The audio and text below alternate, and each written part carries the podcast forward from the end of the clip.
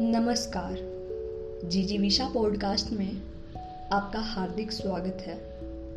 आज का विषय है, क्या हमने कभी किसी पेड़ के पत्तों का आभार माना है?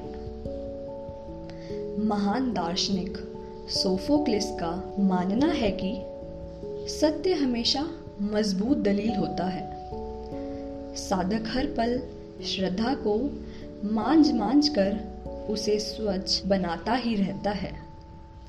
अश्रद्धा से यज्ञ, दान, तप या जो कुछ भी किया जाता है, उसे असत्य ही कहा जाएगा। नैतिक होने का अर्थ ही है सदाचारी होना। सदाचारी होने के लिए दंड बैठक की ज़रूरत नहीं। सदाचार से अधिक सहज क्या हो सकता है? बुराई के लिए प्रयास करना पड़ता है, लेकिन सदाचार के लिए परिश्रम की ज़रूरत नहीं। चोरी करने के लिए मेहनत करनी होती है, परंतु चोरी न करने के लिए किसी तरह की मशक्कत की ज़रूरत पड़ती है भला। कल्पना करें कि आपके सामने एक स्वस्थ वृक्ष है। उसने कभी दूसरे पेड़ को मारने के बारे में नहीं सोचा। वह स्वस्थ रहने के साथ अकल्पनीय रूप से सक्रिय है।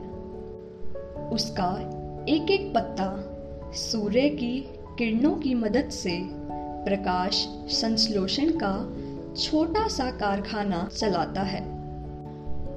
इस कारखाने में कार्बन डाइऑक्साइड को ऑक्सीजन में बदलने का काम होता है। ऑक्सीजन, यानी प्राणवायु, यही है जो मानव को जीवित रखती है। कोरोना महामारी के दौरान कई मौतें केवल प्राणवायु के अभाव में ही हो गई। पेड़ के एक एक पत्ते पर ऐसी प्रक्रिया सहजता से चलती रहती है। क्या हमने कभी इन पत्तों का आभार माना? क्या कभी किसी पेड़ को धन्यवाद जैसे शब्द कहे? यदि आप समझदार हैं तो वृक्ष को ईश्वर का दर्जा अवश्य देंगे।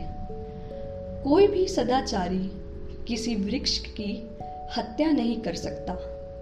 पेड़ सहज रूप से स्वस्थ, ध्यानपूर्ण होने के साथ साथ आत्म केंद्रित होते हैं।